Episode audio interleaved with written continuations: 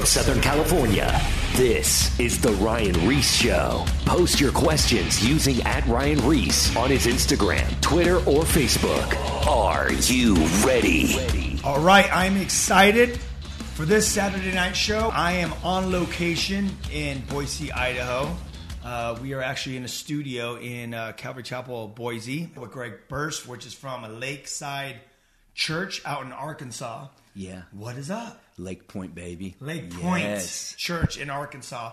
Um, we've been, as you guys know, we tour all over the, around the world, and uh, with uh, Sonny Sandoval, we got contacted by one of his friends that's out in um, Arkansas, and they wanted us to come out and do some ministry stuff. And in that process, uh, I've never been to Arkansas ever in my life. I've been all over the United States. I've been actually all around Arkansas. Yeah.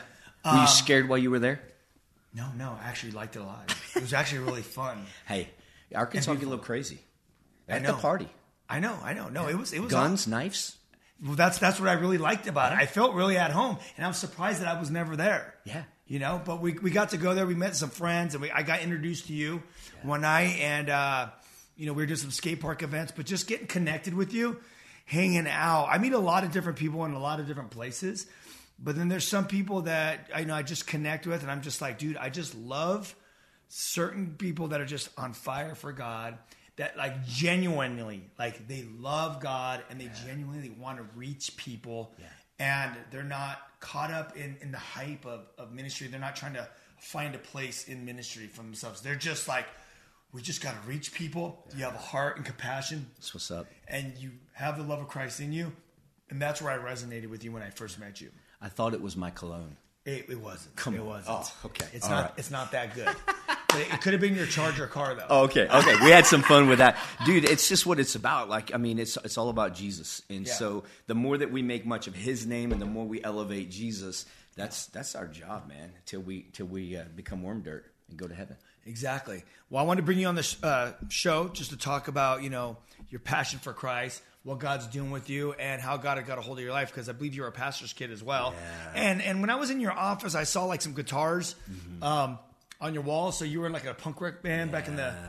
You know, Yeah, so. I was the bad PK, you know, the pastor's kid. Never I was- heard of those. Never heard of those. Yeah, right. Yeah. So so that's probably what we have in common a little bit. You know, I remember in, in high school, man, I was I was trying to get drunk and trying to get ladies, and that was my goal. And I knew it was wrong, but it was kind of like one of those deals where. Uh, my guidance system was jacked up because I was trying to prove that I wasn't goody two shoe, and we moved a lot. You know, if Yeah. you moved a lot with with with your dad, but uh, for my dad, we moved a lot. And so I'm constantly having to meet new friends, trying to prove myself through sports and through, you know, just whatever means possible. And so, man, it's just been one of those things where we're like, um, yeah, I was on the wrong path fast, going I the wrong direction. I have a question for you since you're a PK like yeah. like myself. So, how did your dad react to all this when you started, you know, wiling out and chasing girls and doing this stuff? Did did, did he know what was going on, or is it more hidden, or were you more like you don't care? Yeah, that's a great question because I think they knew, but they also knew they, they allowed me the freedom to do some things that, that, you know, like I came home and I would be drunk out of my mind. Yeah. And I would go right to my bedroom. I was smart enough to go right to the Right, bedroom. right. Don't, hey, mom, and then go in there. But I'm like, they had to know something was going on. And uh, and, and when I was like a, a freshman in, in high school, I was dating like a junior and senior girls. Mm-hmm. They would pick. I couldn't even drive, and they would pick me up in a car. And I'm like, if my son, you know, got picked up in a car, I'd be like, what? But they were, I don't know. They, they, I think they played it cool. I think they were praying for me. I think they did a lot of, you know, knee bends. Yeah. And and and it paid off over over time. Did you know that I had that same story? What? I was dating older girls and they would pick me up because I couldn't drive. I was a freshman. Yeah. Isn't that a quinkadink? I'm.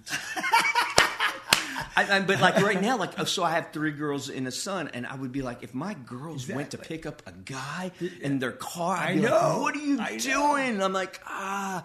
And so, yeah, God's grace is real, and, and I'm a living testimony of it. And I know you are too. So, well, how long did you? I mean, how long did it take for you to actually get a hold? You know, God to get a hold of your life. I mean, did you go to college? You know, walking away from God, or how was that a high school thing? Yeah, I mean, I wish I was. I wish I could say it was clean and easy. In high school, my senior year, a buddy of mine, we played football together. I'm in Texas right now, so we're in Texas, Mm-hmm. Right. and and football's everything. And so one of my buddies, his house burned down, and his parents got fired up for Jesus. They they they they made it. They realized what they were doing was wrong. They were in a country western band, and they just followed Jesus hard. And he had to get rid of. I'll never forget. He had to burn all of his rock music, Oh, like all of his Motley Crue back in the day, the Quiet Riot, all the Yep. Twisted Sister, all that j- stuff that you know we kind of grew up in the '80s metal. Yeah. And and I was like, "What are you doing? Like, give it to me." Yeah. And but he was on fire for Jesus, and and so what ended up happening to me is I was in I was in church. I think I had a headache from the night before. Right. Had too much to drink, and I'm a, and, and I'm a senior in high school, and I was, I decided to listen to my dad who was preaching, but I listened to him like not like it's my dad because I, I knew my dad when he came home, and he was a great man. He's with Jesus now, but he wasn't perfect, right? Right. But I just said I want to listen to this guy like he's just like the man of God Right. And he talked about grace and he talked about a God that wants a relationship. He talked about how it's not about religion. He started talking about how like no matter what we've done in our past, like Jesus still is for me, not against me. Mm-hmm. And I just in that moment I'm like I I really need to follow Jesus because my life is hell right now. I'm I'm wrecking my life right now and I'm supposed to be I'm supposed to know the truth and I'm not walking in it. Hey, that's pretty interesting that you actually are listening to your dad for this message because I know me growing up, it's like I always like looked at my dad as my dad, but yeah, Yeah. he, he, I know he was a pastor and he was legit, but I always like received from other pastors, Yeah, because bro, I get it. It's not my dad, you know what I'm saying? Mm-hmm. But that's so interesting that you actually turned on your dad or you were listening to your dad and and that message actually spoke to you and that's when you decided to repent and that was that in college did you say No, that was like my senior year. So that was your senior So year. I've been a drummer. I, I played in bands. I used to just man, I love the drums, and so I was rocking out. We had a rock and roll band, whatever. And then my buddy that that he got saved. Like he started following Jesus. So he and I started a band, a Christian band. Well, there were no Christian bands.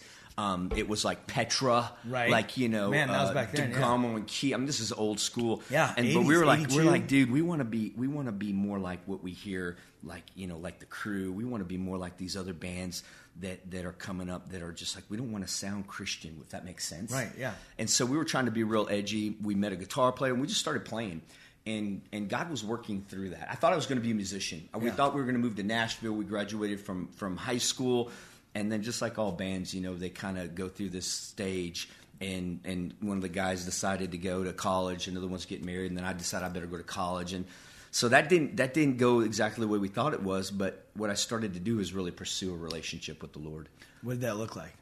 Man it looked like because there's there's people that are listening right now Yeah. and, and they then they're in this place in their life and they could be in the same situation. They could be like quitting a band. What Yeah. am i going to do in my life? Am i going to go to college? But also just like you know because some of the dms i uh, recently got that people are looking for a relationship and what that looks like how do you pursue Yeah, that's a great God? question. And so what happened is I had I had a girlfriend during that time that she loved Jesus, but we didn't really know what it means. It's, it's my wife today. Awesome. I, I married her, but we started going to different churches and we just started trying to figure it out, man. And we're just trying to figure out because because I didn't want religion. I wanted I wanted a relationship and I wanted God to be a part of my life, but I didn't know how to do that. So so what we started to do is started attending different churches and and then and just kind of kept coming back to this what's it mean what's it mean to be uh, okay with Jesus? And the challenge with that is that you can't keep sinning and, and be okay with Jesus because the challenge with that is like God loves he loves the the sinner but he hates the sin right yeah and so I kept trying, and I wish I could say it was easy peasy. We figured it out, and we were riding out in the sunset. But there's struggles in there. There's tensions, and I didn't always do the right things. And and but but it was through time that God just continued to show Himself real, continued to show Himself. Hmm. And and as I as I was in college, and right before we got married, we really started building a relationship, and we started asking God tough questions. Like I started asking God, like, what do you want me to do with my life? Yeah. Because I wanted to make money. I started out in the banking industry. I was all about making money, and I still love Jesus. But I said, I'll just give God my money. And and it was really it was really our first couple of years being married. We were asking God these tough questions, but we're kind of living life for ourselves, chasing that American dream. Yep. And then just and and that's and but that's the thing too because I mean when you're when you have a wife and you're going to get married, I mean we, we all know that it takes money to Yeah. put gas, Yeah. rent. I mean so it's not a bad thing Yeah. To to want to provide and do that. But it's like when money becomes career becomes a god. When the thing is, the question you have to answer is when's enough enough? Yeah, like, that's and, true. And, and what, for me, I'm kind of an all-in guy. That's where we get along too. I'm like I'm a hundred in them, and I'm go, I'm going to go for it. So I'm working at the bank, and I want to run the bank. I want to run. I'm talking like CEO. Yeah, yeah. I'm with Nations Bank now, Bank of America. I'm the youngest assistant vice president in the company, and I'm doing extremely well, making money, doing exactly what, thinking I'm providing for my family. But the whole time, um, I my we had a first daughter, and I don't remember her walking. Like I don't remember my daughter taking her first steps because I was much, working yeah. so much, and and I thought it was for my family, but it was really for me. Yeah. I thought I thought I was honoring God, but I was really I had idolatry in my life, and I, and it all came to a head like it always does. And I hit a crossroads. If I continue this path, I'm going to be divorced, and everything I love the most, my wife, and at that time my only daughter, I'm going to lose them. And I could get the brass ring, and I could be CEO. I could go down that path, but I'm going to lose everything I really love. Yeah. And I said, okay, God, I need you to step in. And I, what I did is it's, it's like what Sonny says. I just prayed a big boy prayer and I said, Yeah. God, I'm ready to do whatever you want me to do. Mm-hmm. And we moved. We left Dallas. We were in Dallas, keeping up with the Joneses. Yeah. We left there, went to Denver, mm-hmm. and then I just took a menial job at a bank there, and just did. I just asked God, show me. Got involved with the church there. Mm-hmm. Thought it was going to be music. Started playing drums again. I'm like, I'm going to be with a band.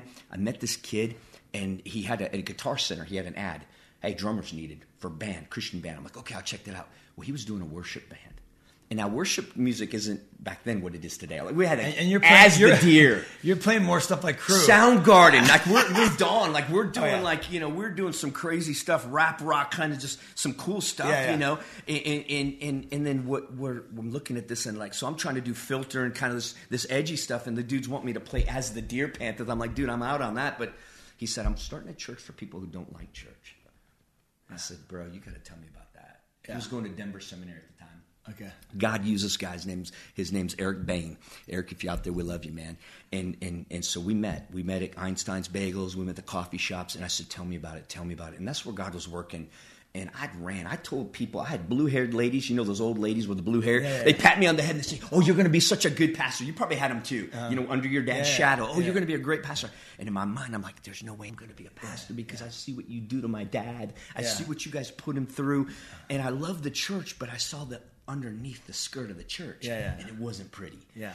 And so I said, I'm never going to be a pastor, and that's exactly you, you never tell God what you're going to do or what you're not going to do. Yeah, it's, it's so interesting. You, you run. It's like almost like you have that call in your life, but then you're trying to run from it. Mm-hmm. And then God, and it's funny because a lot of these people that you know, pastors that are put in place, they never wanted to be a pastor. I never wanted Nor did my father. He was a martial artist, right? He's a kung fu.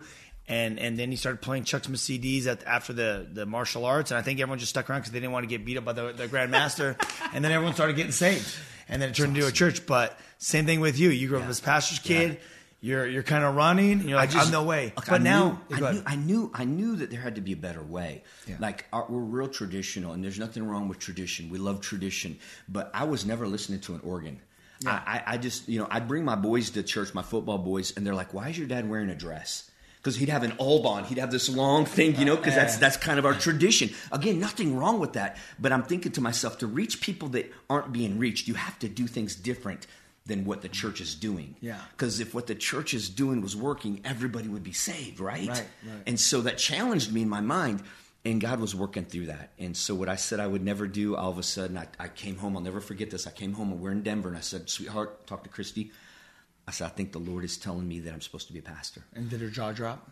And she she said, "That's what I thought." I thought, man, she's going to divorce me. This is like she she married a businessman. She didn't marry a pastor. Yeah. And she said, "That's exactly what the Lord told me. I've been thinking that for two months." I said, "Well, why didn't you tell me? Throw a dog a bone, right?" Yeah, yeah, yeah. And she's like, "That's between you and God. He had to tell you that." Yeah. And so I laid a fleece out. I said, "God, if you want me to do this."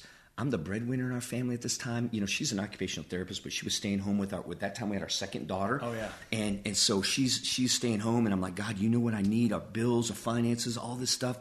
If this is real, you got to show me how you're going to provide.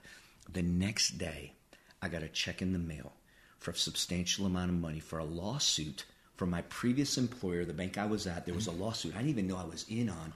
They had to pay back pay because of it's, it's crazy. So I'm looking at this check, which was significant, had some zeros to it, Yeah. and I'm like, oh my gosh. I showed it to my wife, and we packed our bags. We said we're going. That's amazing. And that's all God. And I wish I could say it was easy. We went to seminary. This little thing called 9 11 happened. Oh, yeah. We, have a, we had a quarter of a million dollar house, which isn't a big deal here. It isn't a big deal anymore. But back in the day, a quarter million dollar house was significant. Yeah. We're, we're, we have nobody looking at our house, which we still have to pay for while I'm in seminary learning how to be a pastor and no income.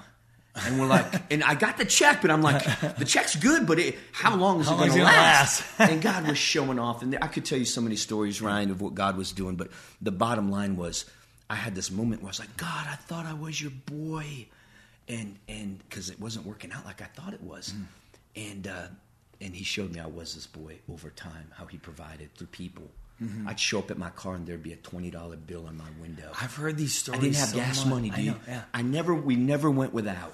Yeah. we never went without. God always provided. He still does it, man. I feel like I'm talking to my dad right now with these stories. Ah, it's the same thing because when my dad started these, you know, he went after to start a church. They had nothing, poor, and they they'd open the mailbox and there'd be like a check in there. Yeah. we didn't have Yeah. money to have my my brother, and then all of a sudden there was a hundred dollar check in there. It's like just random groceries. Never went out, up. always provided. Yep. But we, you know, that we and this is a thing that's that that is said in, in, in our group of people is that. uh you know where God guides, where God guides, God provides. Absolutely. And and That's- you're that's so you're true. you're a typical you're just a, the the story of what God does when you go after him and you had that call and you went and you got you know you became a pastor and now you're out in uh in Arkansas. Yeah, yeah. So I graduated from cemetery. I mean, I mean seminary, and uh, and I, hey, professors, I'm sorry, but it, it, you know, it's just one of those things. Like when I went to seminary, I thought we were going to go out on weekends and tell people about Jesus. Yeah. And I got there, and all these guys wanted to do was read books and hang out in the library, and I'm like, come on, bro, we got to go out. There's people out there dying. Yeah. And so I, I realized I was a different. I was cut from a little different cloth than some of these guys that were here.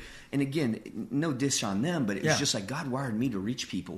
And so when I was graduating, I had this guy come on our campus and talk about church planting. And I was like, church what? He's like, church planting, starting a new church. I'm like, I know what church planting is, but I didn't think our tribe was doing any of that, you know? And we weren't. We weren't doing a whole lot of it. But they said, we'd like you to go start a church, and we have these opportunities. One's a beach ministry in Charleston, which I'm like, ooh, that sounds like fun. Yeah, You yeah, know, yeah, come yeah. on, let's let's do that. Opportunity in Nashville. Of course, I love the music scene, so I'm like, oh, let's do that. And then he said, there's this other place that's in Hot Springs, Arkansas. And I'm like, what? I'd never. I've been to Arkansas one time when Right. we lived in Dallas to go camping. Mountain biking, and we got lost. We're like, where are we? To this day, I still don't know where I was at in Arkansas. We, we just got lost. And it was before we had maps and all that stuff, but um, the Google Maps. But um, but yeah, so God was working. We went and visited because I said, I'm not going to quench the Holy Spirit. So I believed in the Holy Spirit that He would guide me. I believe what the Word of God says about the Holy Spirit. And I'm like, uh, my wife did too. I said, if, if we better check every opportunity and see if God's in it. Right. So I'm about to graduate. We went to my parents in Dallas for Christmas. And I couldn't stop thinking about Hot Springs, and it didn't make sense. It's just a small little community. It's gorgeous. It's it's it's amazing. But at the time, we're big city people, bro. We're like Dallas, Denver. Exactly. We're thinking New York can't be big enough. We're, we're ready to take on the world. And Hot Springs. Yeah. And and I told my wife it was it was Christmas, and I said, sweetheart, I can't.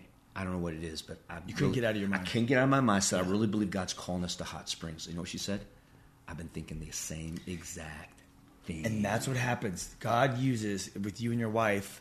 He he he he, he talks to he speaks to both, so everyone's both on the same page. Two will become one. and you can't get it out of your mind, and mm-hmm. that's how you know. You're like, why do I keep thinking about this? Yeah, the two become one's not just sex, right? Yeah, exactly. it, it, it Yeah. is for sure, Yeah. but also it's like it's like God's going to use your helpmate. You guys are going to be together on it, and so man, I always test things. If I think it's if I think it's God, I'm, I'm I'll ask my I'll ask my wife Christy. I say you pray about it, and that's why that's why God's given. it. I know the same thing with your wife, man.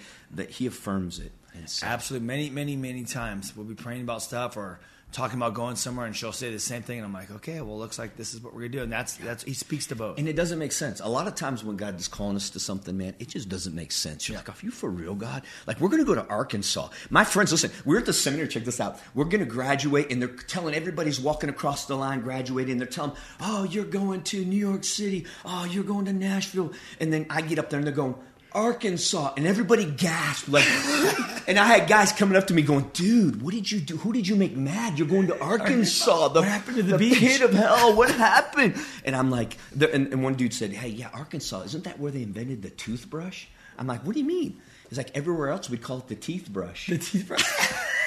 I'm like, I'm like, come on. I said, y'all can diss me, but y'all, y'all haven't seen it, and, and you know, you've been there. You, Yeah, it's, yeah, no. it's gorgeous. The people are amazing, and now, I mean, we're we're like 17 years in the wake. Looking back in the wake, you know, with a boat, when you go somewhere, you look behind you and you can see where the wake was. Yeah. and you can just see God's fingerprints on all of Yep. it, Yep. Including our relationship. Yeah, I mean, God absolutely. brought us together. Absolutely. When we went out there, we uh, we went out there. We did some uh, we did some church events. We did some rehabs event. You have a home out there as well Yeah, for hope for like a hope movement for like Yeah. uh, people that are coming out of addiction, a woman's home. Yes. and just real like hands on. When I was with you out there, I just saw the Jesus ministry. Mm-hmm. You know, first time meeting, just kind of cruising around with you, just seeing how you're interacting with people and how people. The church was alive. The, the church was alive. I, it just I felt like at, like we were at home in this place because we were. It was just like minded, Holy Spirit filled. So much. Um, just the Jesus ministry, and then we got to meet your family, Yeah. your daughter. Your oh man, your daughter had a cool moment out there as well. That was we got that on video too. dude. I, I'm- I just got like choked I up. we were watch it. talking. I know it was it was God's just working. it was just the way God just orchestrated everything, and just to be a part of what what He was doing. We got to baptize people in your church, Yeah. and uh, just uh, people just getting changed and transformed and getting saved, and Yeah, yeah, just life- awesome, awesome wrecked. stuff. We're getting wrecked for Jesus, and what's so funny is on that trip, I didn't know you either. So I'm we're kind of looking at each other, kind of trying to figure out what everybody's about, you know. And Head and Sonny are there, and, and but it was like it didn't take long, and I was like, boom! It's like we realize we're brothers. Yeah. like like when you have that brotherhood, you, you just, I mean, you just start clicking, and we we're passionate about the same things, and we just keep it real. Exactly. and that's the key. I mean, Jesus is attractional when people understand Jesus, man, he people came to Jesus. It, the problem is, is when we get in the way, and then we give Jesus a bad name, you know, and that and that happens so many times. In in I, I think it breaks the Father's How, how, how do you see that uh, happening when, when people uh, break the connection to Jesus? I think when we try to be too too much like culture, you know, we try to to you know. The word of God that says, you know, be in the world but not of the world. Right. And so when we get in, in and we're trying to be, I, I think if, if a pastor or even leaders, and, and I have to fight against this, we're not trying to be cool. We're never trying to be avant garde or try to get attention. What we're trying to do is things that will reach people for Jesus. Right. So when we, we talk about that, if you're doing things for the wrong reason, mm-hmm. and, and on social media has really, I think it's hurt. I think it's hurt Christianity a lot because you get people that say one thing, but by their actions they actually deny what they just posted, and and so yeah, I don't. I think there's a big challenge. How do you see that playing out? Um, how well I I think that people just misrepresent Christ. Yeah. you know, and um, you know, yeah, put them in a bad light, and just the way you, you people can carry themselves. Um, and I mean, we've seen just a lot of stuff happening in a culture where, you know, like you know, a lot of these pastors and leaders are doing sketchy stuff. They're doing then- sketchy stuff, or, or but they're using God's name Yeah. as like you know be a part of this church and this and that, and it's just it's just human nature, and, and, and we know that Satan he's come to steal, kill, and destroy, and what he wants to do is he wants to come and and destroy the the work of God. I tell people all the time, Satan doesn't care if you're the worst sinner, drug dealer, pimping, whatever. If you're if you're that, that's awesome.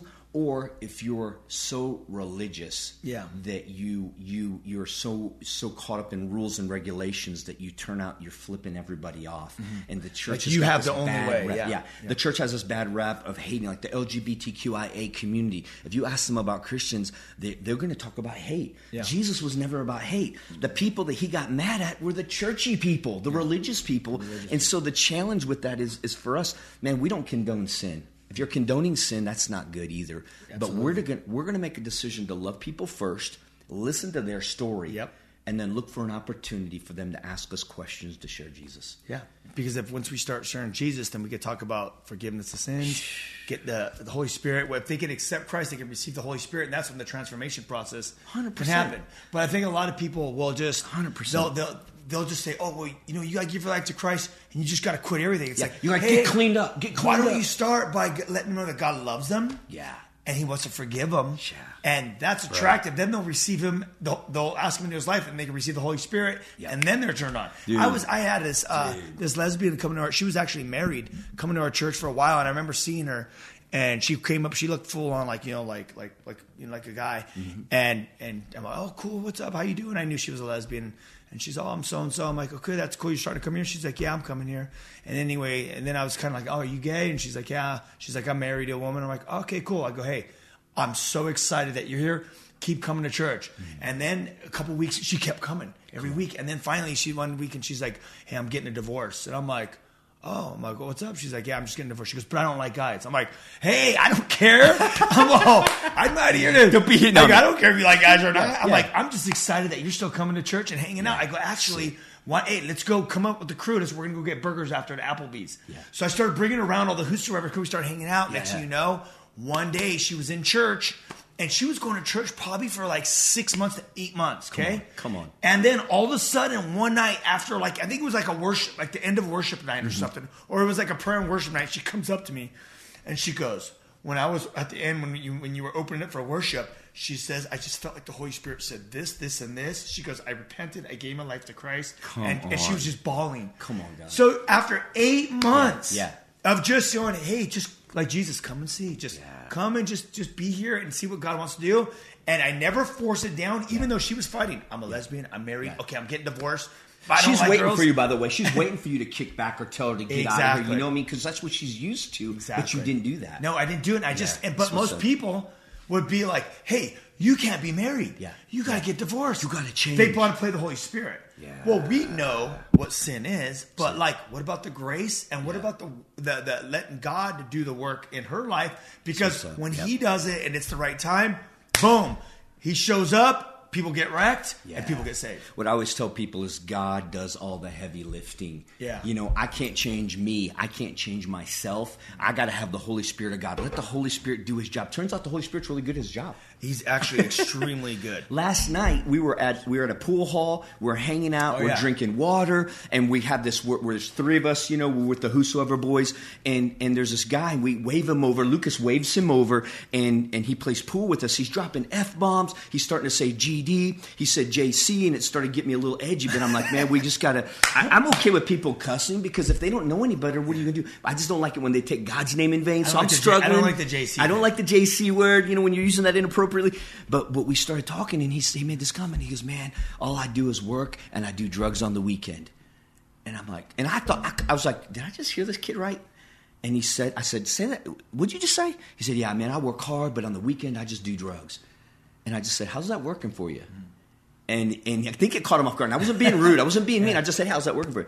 And and he just says, Well, you know. And I'm like, Okay. But but what happened? that. And we kept playing pool. We didn't stop. I didn't tell him, Repent. You're going to hell. You Yeah. you you know. But you made him fake. How's that working? He's like, not, not so good, actually. Yeah, yeah. And and so, you know, two beers into it, he's drinking beers, we're just having water, we're just chilling again.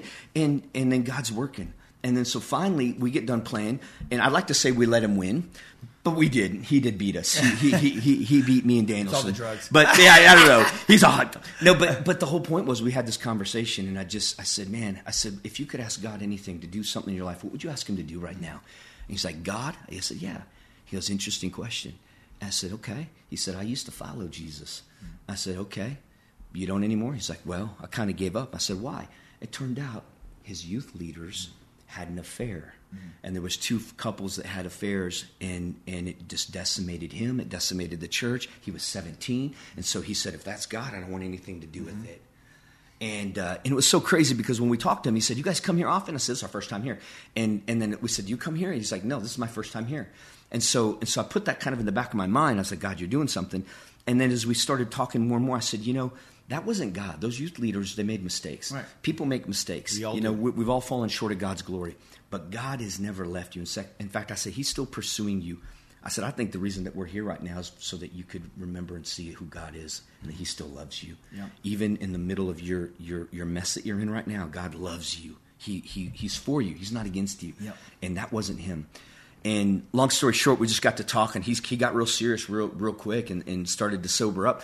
And we just, I said, man, how can, how can we pray for you? And he said, I just, I need guidance. And so me and the boys, we just huddled up and prayed for him. And uh, got his digits, man. We're gonna we're gonna see what God does. Gonna connect him with the church here in Boise, and that's just. But see, the thing is, we want to clean people up instead of just showing them God's love and letting the Holy Spirit do His work. And I'm gonna stop right there because we're gonna go to break. And I believe that was a total, as you know, that was a divine a appointment. God moment. God, God brought you guys at that time to reach in and reach him right where he is at, Yeah. and that's called God's grace and truth. Love you, it. sp- you shared truth with him. You let him know God loved him, and He had a plan for him. We're gonna go to the break in two minutes. Don't forget to go to the whosoevers.com, check out our YouTube, and get all the past radio shows. We'll be back in two minutes right after the break. Peace. More of The Ryan Ries Show coming up. Post your questions at Ryan Ries on his Instagram, Twitter, and or Facebook.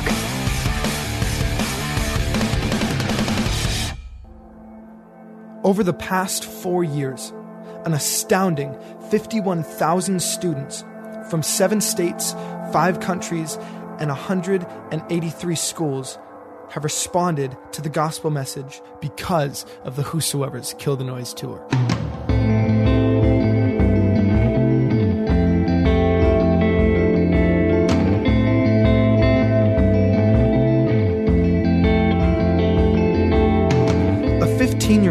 Living in today's world gathers as much information in one day as a 15 year old 80 years ago would have gathered in one full year.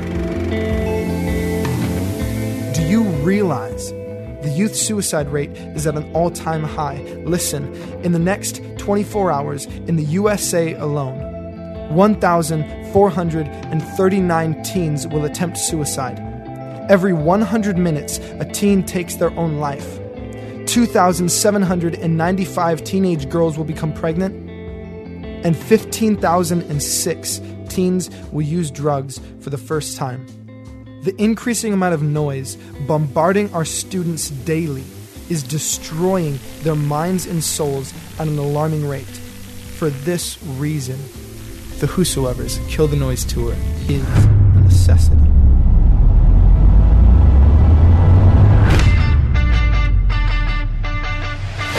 All right, dude, we are at the Kill the Noise tour. We're in California right now and it's about to pop off. We're getting everyone ready. We're to pray. And then uh, basically the event's to start and we're to see all kinds of kids come to the Lord. It's to be sick.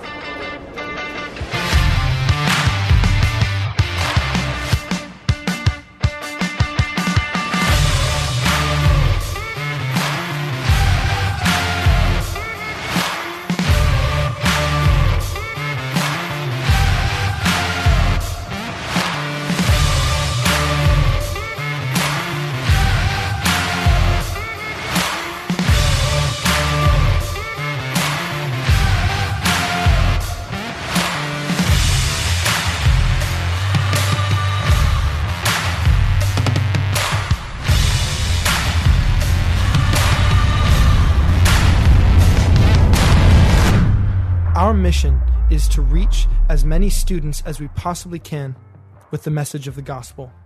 This is no easy task. We need kingdom builders like you to join us in this battle against the ever increasing noise that surrounds the lives of these students. Please consider helping us expand this mission by partnering with the Whosoever's Kill the Noise Tour. Thank you for empowering future generations with us.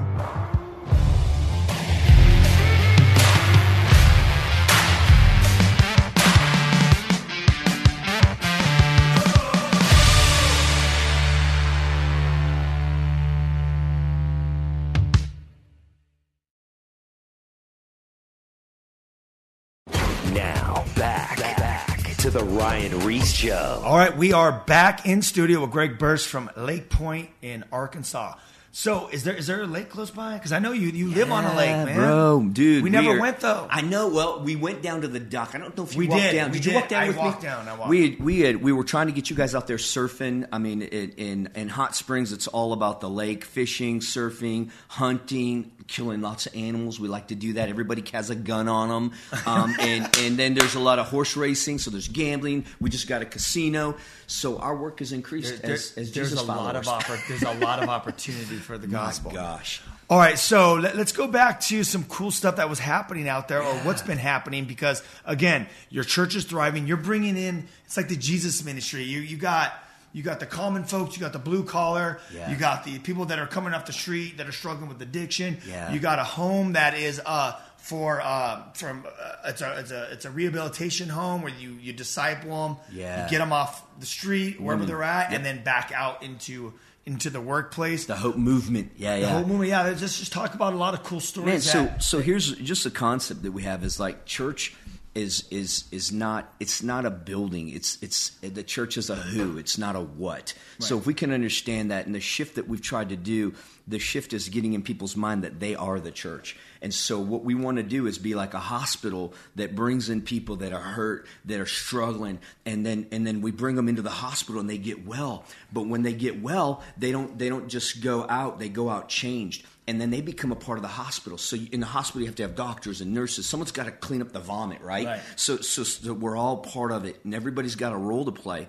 And then our goal is to bring more people in that are sick, that are hurting, and let them let them let Jesus come in and heal them. Yep. And so that's caused us to do things that are not normal. You know, we're known in Arkansas. We we used to back in the day. There was a season where we did MMA fights, and I'm talking full on, like you would see on TV in the parking in, lot. In the parking lot. In fact, we've had we've had the largest MMA fight in Arkansas history on our parking lot. We, we, lost track. Three thousand people, and people came. A biker gang showed up, and it was a free event. We told them bring groceries to help our our downtown friends, which is our homeless population. Yeah, yeah. We had to kick one guy off of the uh, off of the uh, out of our out of our place, and it was a dude waving a floppy Bible, and he was telling people to turn or burn. No oh, way, oh, dude! So I'm at a ballet with my daughter because the same day is daddy daughter dance, and so I'm doing the daddy daughter dance, and I get a phone call. Hey, Pastor Greg, there's a guy here telling people they're going to hell, and and people won't leave because it's a free event, so they're on ringside seats, right? And so they're like staying there and they're waiting, and he's and we've asked him to leave. He won't leave. I said, well, just tell our. So officers. you have a you have a church event outreach, outreach. and then this other guy decides to come be commandeer an, uh, uh, uh, an evangelist at, at an event that's already done by a church. Yeah, from another church. Dude. And he's smacking his doesn't Bible. it say don't build on another man's oh, foundation? Oh, man. The Bible? And I wouldn't have cared if he was tell, if he was loving them, yeah. but he's slamming them. Yeah. And so and so I, I said, hey, we, we got police officers because we knew we were going to have probably have some issues. Of course, yeah. But not from the Christians or the so-called. and so the dude goes up and, and the, my police officer friend, she's a lady who, who's still a friend of LakePointe to this day. She goes up and says, excuse me, sir, we've got the we've got the, the preaching handle. And she puts his hand and he pushes her hand. I said, don't touch me. She grabs him, throws him on the ground, cuffs him. Are you serious, bro? And I'm at a ballet. This is like this is like two hours before the fights, and then everybody pre-fight. Listen, everybody thinks that the pastor. They think I got taken away. Oh, because the, the so, preacher. So word on the street, on social media, pastor just went to jail. Blah blah blah. And so I'm like, oh snap. And so I get there to the event. I change clothes out of my tuxedo, daddy daughter dance. I got my stuff on, and I'm out there, and they're like, hey, everybody thinks you're in jail. I'm like, well, we got to stop this. So what happened is I got in the ring before the fight began. Wasn't going to do this, uh-huh. and I just said, "Hey guys, listen. I'm Pastor Greg. There was an incident that happened earlier. There was a guy here telling everybody they were going to hell. Listen, we believe hell's a real place, uh-huh. but we believe that God loves you enough and He sent Jesus to save you from hell. So our message is different than His message. Hell yeah. is real, but we want to tell you about a God that sent His Son that didn't tap out."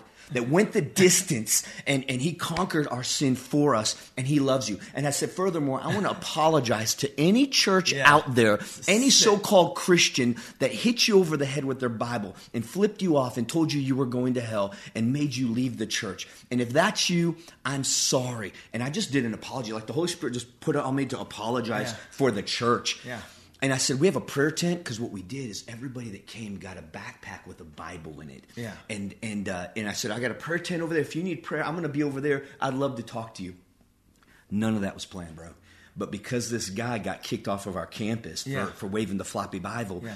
people came up in tears saying, "Thank you." I was hurt by this church. Moms and dads just came up and going, "I thank you for apologizing, man. I, you know, I, this happened, that happened. Stories that you would just not believe." Well, well, you guys are in Arkansas. It's like the Bible Belt, right? Yeah. So yeah. there's a lot of uh, different Bibles. There's like cults and stuff as well. Because I know in in, in, Yeah. in Idaho too, there's there's a lot of all these different sects of Christianity and cults. It's really like like you don't even have to have a cult because you have some churches that are so religious. I had a dude that came to our church that was all he had full sleeves, he had gauges, he had his head shaved, he wore a wife beater and cut off shorts. And and he said, I've been trying to go to church. The last I, he said, before I came to LakePointe, I prayed to God. I said, I love you, God, but but I'm trying to go to church. Every time he went, they would ask him to leave. really. He said, We went to one. They said, You're not welcomed here. I'm like, What? He said, We went to another one. They didn't say anything. They just looked at us. Yeah. We knew we weren't welcome. He said, So this was the last time. I said, If anybody says anything about my tattoos, my gauges, the way I dress, he said, I'm, I'm, I'm done with church. I said, So what happened? He said, Well, I came to LakePointe. Someone said something about my tattoos. They said they liked them. I said, "Welcome home." I said, "That's what's up, homie." And so, God, that's I mean, it, the thing is, if we can lead with love, if, if there's Christians watching right now, if you can lead with love, Jesus' love transforms people. The law doesn't change anybody. The law's job is to expose sin. Yeah, exactly. It's a curb, it's a mirror, it's a guide. Yeah. So if we don't know who, who who God is, like I've never had to tell a sinner you're a sinner. Yeah. I talk to drug dealers all the time. I don't have to tell them what they're doing's wrong. Yeah, yeah. They know it. and, and so like I talk about I don't talk about their sin, I talk about God's love. Yeah. And like, you know, when you talk about Jesus, Jesus was rad, man. He he related to the people. People wanted to come to him. He wasn't hurting people. He, the people he got mad at were people that were hurting his people. Yeah. Yeah. Those whitewashed tombs that were telling people to do, they were telling them to do stuff they weren't even doing. You know, mm-hmm. follow the law. You got to follow the law. Yeah, yeah. And no, I- it's the, know. it's the it's the attraction. It, that's the attraction of the of the gospel. Yeah. is that God so loved the world that He gave His Son that whosoever believeth. And Whosoever, You just gotta continue the love, and it's repent. It, repentance is the key to the relationship. Yeah, yeah. But it's you got to engage with love, or it's like almost like, hey man, you're a dirty sinner. You need God. You're like. Nice to meet you. Exactly. Well, about- and, and then they say it angry. You're like, yeah, I don't yeah. want to be like that how person. About, how about, hey, nice to meet you, man. What's going on? What's your story? And Yeah. then, hey, there's a guy who loves you, and guess what? You can get forgiven, and you can do it through repenting. But you, everyone likes to jump the gun. Yeah, And it's yeah. you know it's not everyone, but and I was just actually uh, it's funny. I was just at a. Um, so we go to raves sometimes, and uh, my friend they do a ministry, and I've had them on my radio show several times. They're called um, Plur uh, Ministry, Plur Ministry, uh, Peace, Love, and Unity, or something like that. But it, they're a rave ministry, and they're moms. They're moms and dads that go to raves, and you know these raves are like eighty thousand people, Yeah, hundred thousand it's people, huge. and they go. There's campgrounds, so they'll they'll plant themselves in the campground, and it's all mom and dads yeah, yeah. that go there and they have like cell phone charging. It says bad dad jokes. uh, you know, they have they give like donuts or whatever, and they have drinks, and they sit there. And as the kids are coming and going in the music festivals, they come in waves. Kids come over and they oh, and it says free mom hugs. that's their thing. Free mom hugs, bad dad jokes, That's or dad jokes. Yeah. And then you know dad jokes are Yeah, bad. they're always bad. So anyway, these kids are coming up and they're you know they're hugging them, and then all of a sudden like conversations happen, and they'll start crying because they got a hug from a mom that they didn't have. Anyway, long story short, they're praying with people, the whole thing. So me and Daniel, we weren't down there, and we we, we show up at the at the rave community every once in a while to these yeah. campgrounds, and we were there for a while. But then I started walking down the street, and we were we were going down the street towards the rave, and then there was another group of people. Like on the other corner, so oh, basically about I don't know three minutes walking. I, what you're about guess to say. and and they're separated. So one corner's the rave moms that are loving, mm-hmm. actually interacting with people, praying with people, Yeah. and and and praying and doing the whole thing. And then we go to the other corner, and then these guys all had signs. And you already know where I'm going with this. I know where you're going. Repent. You're going to hell. And dude, Going to hell. dude. There was a guy. I have a video of of the guy the following weekend. They were on the corner. So these guys were just saying a bunch of repent crazy stuff and like no love, just Yeah, just, just hate breaking the law. Breaking yeah, the yeah, law. yeah. Then the next guys, the next weekend, they were like, "Look at you!" And I have video, audio, I have video footage that the rave moms sent me because they were filming them. Oh, man. And the guy's like, "Look at you! What are you doing here?" And the guys, this is the pastor, Ah. dude. What is this going on? So anyway, that's not the way you reach. I've never met anybody that was judged into the kingdom of God. It's not in the Bible. The judging part that we just somehow think that this is our job to be the spiritual police. When did we think that we were better at this than the Holy Spirit? Yeah. At what point did we think that our way is better than Jesus' way? Yeah. I mean, that's that's pretty prideful, Yeah. right? Yeah. And, and so this challenge, so we've just tried to keep it real, and, and, and we got a bad rap for it. Some of the things that we've done, our, our mantra is like anything short of sin to reach people for Jesus. Mm.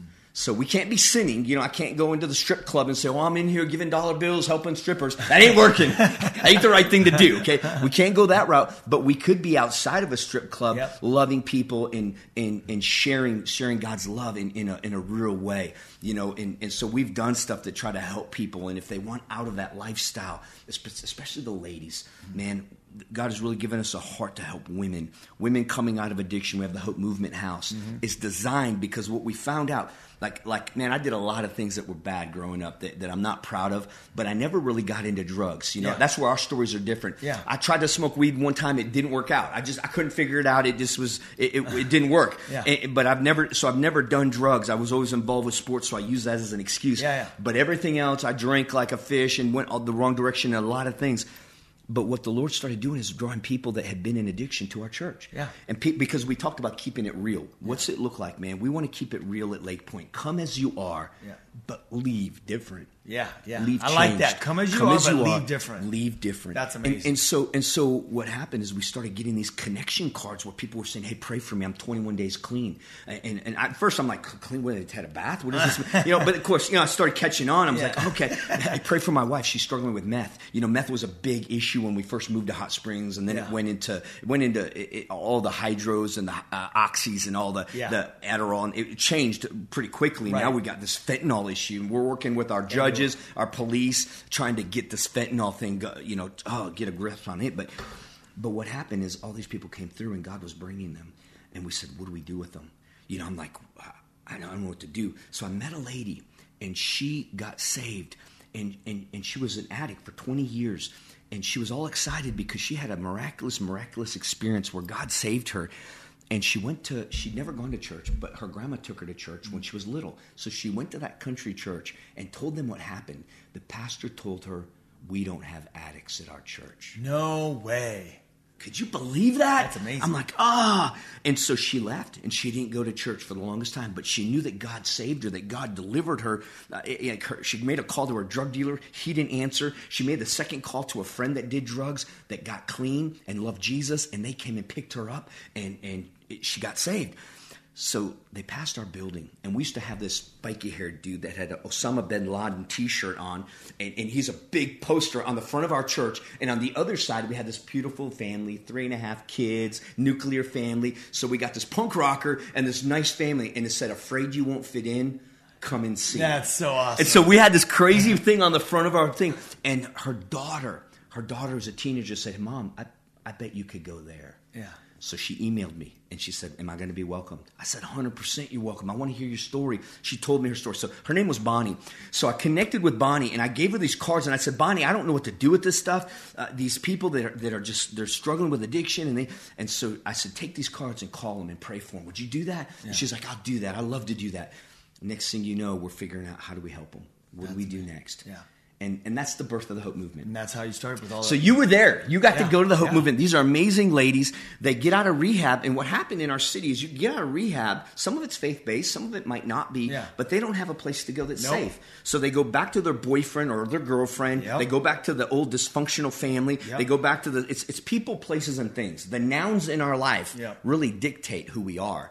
And they didn't have good nouns, so they went back to the dysfunction. They come to church for a week, maybe two weeks, and we'd never see them again. Exactly. This this is common. So, so, so we're like, something's got to give. And so, what the Lord was showing us is that we needed to have a place for them to live, a place where they could stay that was safe. It's Maslow's hierarchy of needs. We need food, we need shelter, we need love. These, these hierarchy of needs, they're not getting those met. They, there's no way they're going to make it. Exactly. Because they're going to go back to what they know. That's all they know. They're hustlers. They're used the way they've survived is by hustling and by manipulating. So, God showed us this vision of the Hope Movement. Did I meet that lady? Because I think she was there. That Yeah, was yeah, her, right? did. She was Yeah. the older lady. Yeah, the older lady. Absolutely. That's that's that, Miss that was her. I remember. Highly involved still to yes, this day. Yeah, she's still there. That that I remember the story. That's she told me. Yeah, we were there, and I remember we showed up there, and we showed up to the house, and then all of a sudden. Uh, Sonny was ahead, had to do an interview. Yeah. and Sonny was doing something. We and took him to the school. I, And I, well, we, we were all there, split and then all of a sudden I heard Yeah. Mm-hmm, you guys are gone. At the school, I'm like, oh man, Yeah. they went to the school. so then they're like, I thought you got left. Yeah, I thought, and like, oh, they went to the school. So now I'm here at that lady's house, which well, whatever, it's fine. I've spoken at a lot of uh, women's homes and stuff. Yeah. and then they're like, well, you know, you're going to speak to the women's home. So I'm just thinking, what am I going to say to these women right now? So I remember going using the restroom, and I was sitting in there, and I was just like, okay, God, like. You know what? Like, what do these what do these girls need to hear? How can I just kind of tap into what's what's happening? And he just brought the story of the um, uh, of the woman that was brought to Jesus that was caught in adultery. Yeah. and how you know he, he basically they brought her. That's she- a scandalous story, by the way. You I know, that? they Like, I know. Most of the theologians would say they probably brought her naked. They caught her in the act, is In what the, the word act. of God. And I'm always like, "Where's the dude?" Exactly. because he's under the same Levitical law. You know, he's No, supposed to be where's stoned too. Where's Uh, the see dude? that culture? So they bring her and they're throwing her to the wolves. Yeah. And here she is feeling guilty and ashamed and naked, maybe Yeah, naked. Who yeah, knows? yeah, yeah. And and, and but then Jesus, the thing that stood out to me is Jesus' grace. You know, Loved he it. obviously wrote the you know what he wrote in the sand, and That's everyone got key. convicted or whatever and started taking off. Yeah. But then. He just looks at her and goes, you know, woman, go sin no more. Yeah. You know, I don't. I'm not going to judge you. You go. s- Well, the cool thing about that is he says, "Where are your accusers? Yeah. Have they all gone? Is there no one left?" But, but his words were, "He who has no sin, throw the first stone." Yeah. So the only one standing there that has no sin is who? Jesus. It's Jesus. Yeah. So he literally could pick up the rocks and start throwing them at her because by his own words, he has the right to do that. Yeah. But he doesn't throw rocks. No, he throws grace. love out. He throws his grace. But he does say, "Go and sin no more. yeah, yeah. Sin So, no so that's the key for the church. Like, if you're here and you're religious and you're struggling, like maybe you found yourself yelling at people, maybe you were holding the picket sign. The picket sign never saved anybody. A sign that says God hates is not going to save anybody struggling with an alternative lifestyle. Yeah. I've seen it. I, I mean, I hate that. I've seen people, so-called Christians, holding those. Yeah. And and and and so, what does save them though is is showing them God's love and His grace. absolutely. And that's what we saw. So that day, you're sharing this story. This is so Oh. crazy what God did. Oh yeah, that. House. Well, at first it was so funny because I was like, "Oh man, they all left without me." Yeah. You had said, "My boys left without me." Yeah. I'm here at this house, but you were God, being set up. I, well, yeah, God, God, God, God set, set you God up. set me up because Yeah. then all of a sudden God gave me that little that little story to share with them, and I shared my heart with them about that story and how God sees them because I don't know their backgrounds, but they're there because they're they, they've been through some crazy stuff. crazy. And then at the end. I was just like, all right, cool. You know, well, I'm gonna pray with you guys. And I was like, I felt like the Holy Spirit like say, hey, you know what? Start praying. See people see need some. You know, pray for pray. See if anyone wants to give their life to Christ. Yeah. Pray for the feeling of the Holy Spirit, and then pray and see if people uh, need healing through addiction, strongholds, footholds, and then even just pray for healing. So I was like, all right, cool. Whatever let's just need. let's just pray for whatever and see what God does. Yeah, and we start. I so started awesome. praying over people. You know, going just praying over different things, and then uh, I was like, all right. At the end, I'm like, all right, hey, you know, God's, you know. God's the same yesterday, today, forever, and you know I'm gonna just pray if anyone has phys- has physical problems. Come on. Maybe your liver's jacked up. Yeah, because I'm thinking yeah. like drugs and alcohol. You know, when I go into Yeah. rehabs, I'm always like, and you don't know what's going to happen unless No they get a, a doctor report. Right, right. So I'm like, I'm going to pray for your livers. I'm going to pray for your kidneys. Yeah. You know, your your lungs, your heart, whatever the drugs damage have done, Yeah. the brain, Yeah. the mind. 100%. So I'm praying over all this stuff, and then I, when I get done praying, um, I'm like, uh, and then the one girl goes, "Oh, hey, can you pray for my knee?" Come on. And I'm like, Come on. sure. What's wrong with it? And she's like, she had a walker. Yeah. And I'm like, all right, well, yeah, let's pray. So I put my hand on her knee and I'm like, in Jesus' name, Yeah. I just ask that you just heal her knee. And and all of a sudden she lifts her knee and you hear pop. You hear like a pop. Wow. And we're all like, what? What? And I'm like, what? What was that? And she gets up and she stands up and she walks across the room.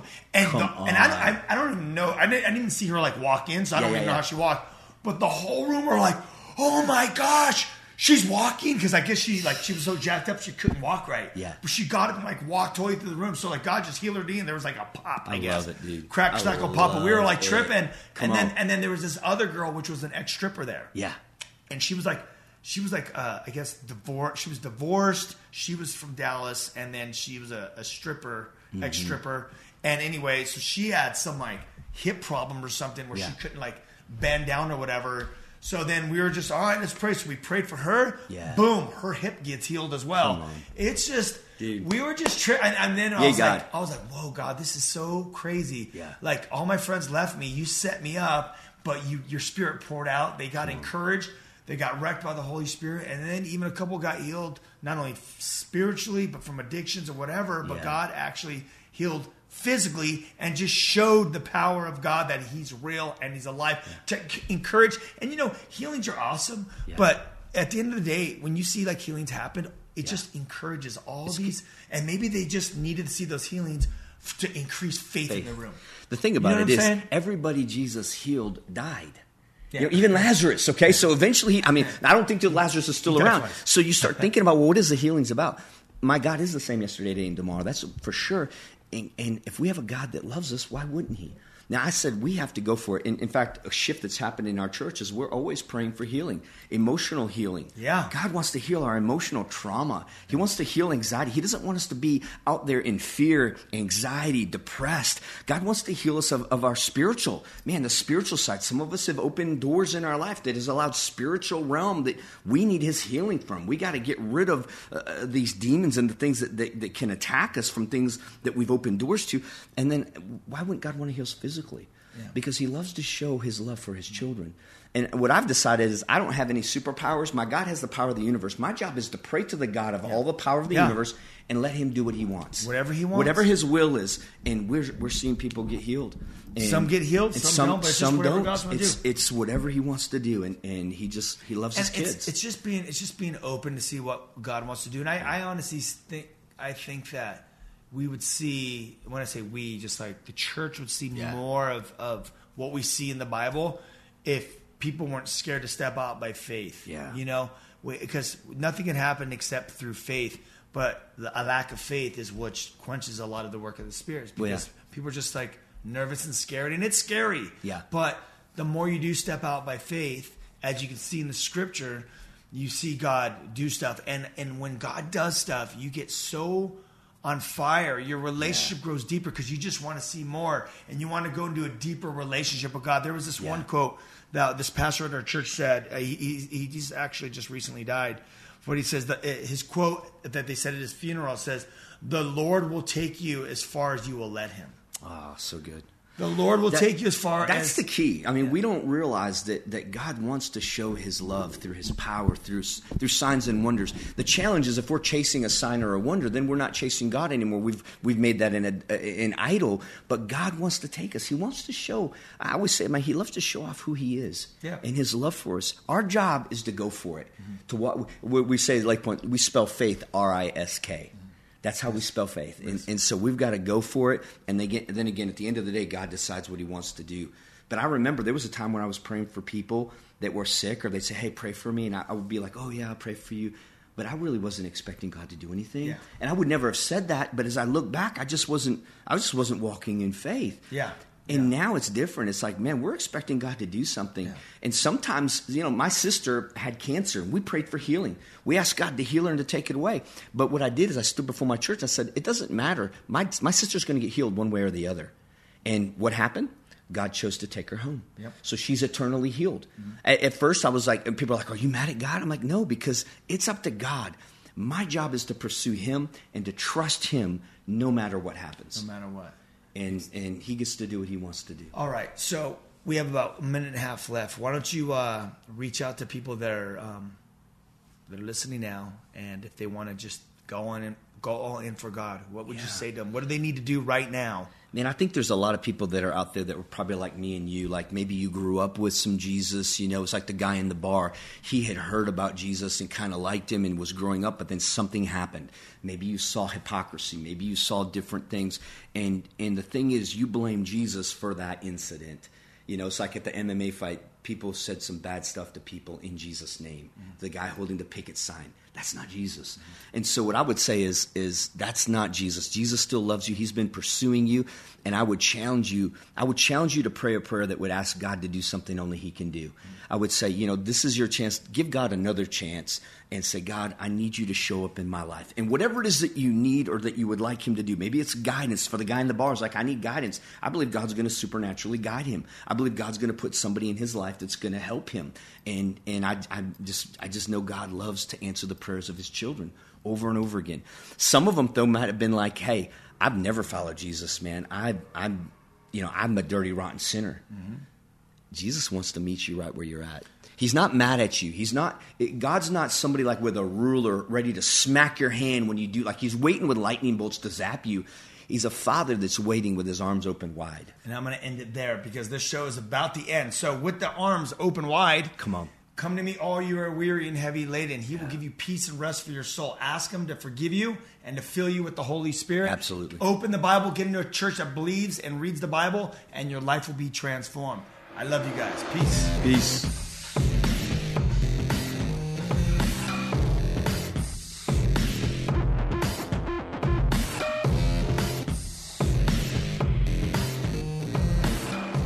This has been The Ryan Ries Show. To connect and find out more about Ryan, click on ryan-reese.com. Check us out next Saturday at 9 p.m. for The Ryan Ries Show.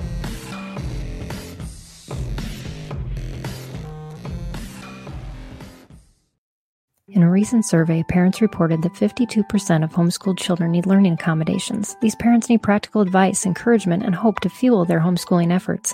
The Empowering Homeschool Conversations podcast is where parents gain wisdom on how to teach unique learners successfully at home, like Laura, who recently told us, I needed this episode. I don't need a fancy curriculum or need to be a special ed teacher to teach my son. You have given me hope. To listen now, go to Life Audio or search Empowering Homeschool Conversations on your favorite podcast app.